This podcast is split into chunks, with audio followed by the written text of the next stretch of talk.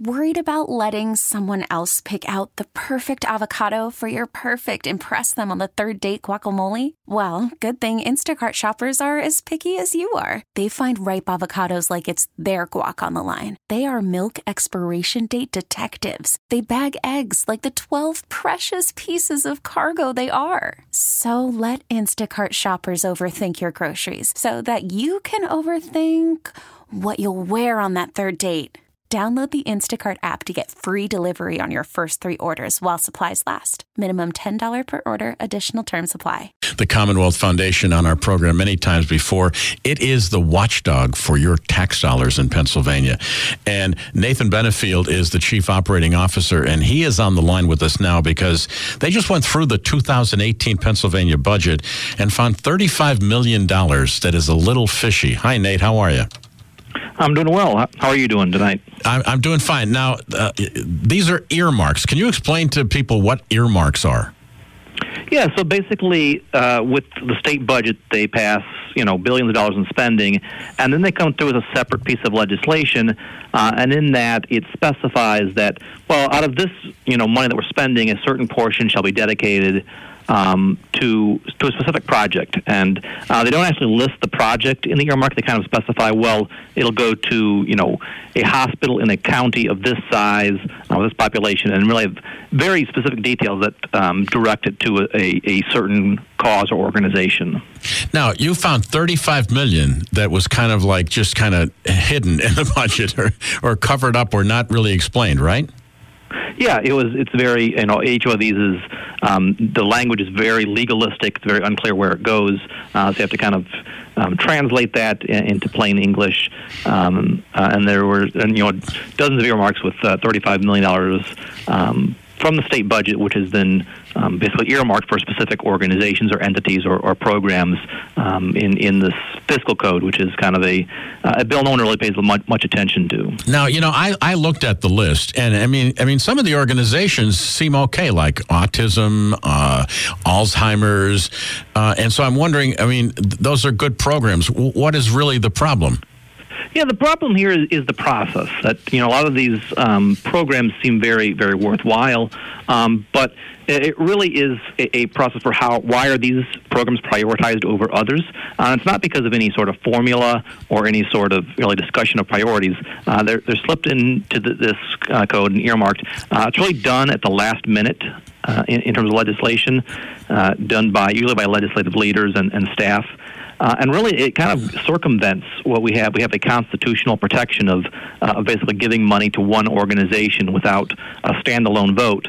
Um, but the process by which they do that really circumvents circumvents that and is a, a very questionable process for, for getting this funding to organizations that are chosen by uh, by legislative leaders. Now, Nate, one of the things that that bothered me is looking at these thirty-five million dollar projects none of the money came to Lackawanna, Luzerne County, Bradford County, Susquehanna County, Wayne County.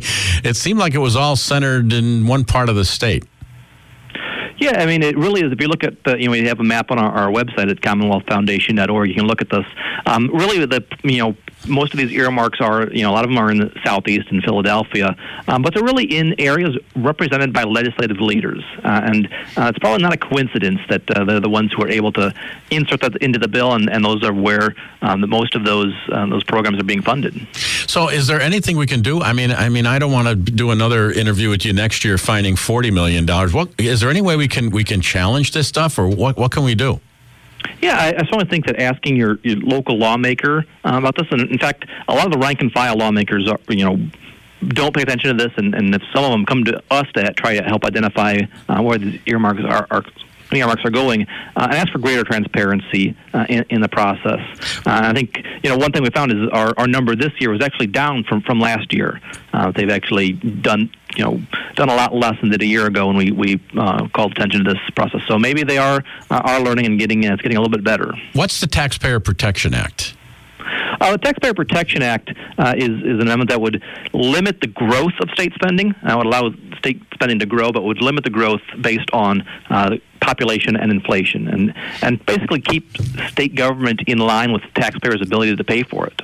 You know, I, I have a question that, that always comes up whenever we talk taxes, and you know, it, it, it would probably require a three-hour show for you to answer this, but the Commonwealth Foundation looking into the problem of pensions and what we do. Oh yeah, we um, have looked in. I mean, pensions has been a, a priority for Commonwealth Foundation for a while. That um, we've had uh, a, a, crisis at the state level. Um, driven by the fact that when we have politics intermingling with pensions, that uh, we've increased benefits and, and pushed those costs off, uh, saying, hey, we'll promise more benefits, uh, but it, it won't be paid for another 10, 20 years. Um, that cost has, risen dramatically because of the manipulation of the pension system and uh, driven up from both state taxes and, and school property taxes as, as a result of that. Yeah, absolutely. So, final question tell people how they get in touch with the Commonwealth Foundation because you guys are a wealth of information. And as I said, you are the watchdog for our tax dollars. Yep. Uh, you can visit our, our website at commonwealthfoundation.org, uh, or if you have Facebook, uh, or at uh, Facebook uh, slash Commonwealth Foundation. All right. Nate Benefield, thank you so much for joining us. I'm grateful for the information. Commonwealth Foundation. We really need new phones. T Mobile will cover the cost of four amazing new iPhone 15s, and each line is only $25 a month. New iPhone 15s? Only at T Mobile get four iPhone 15s on us and four lines for 25 bucks per line per month with eligible trade in when you switch.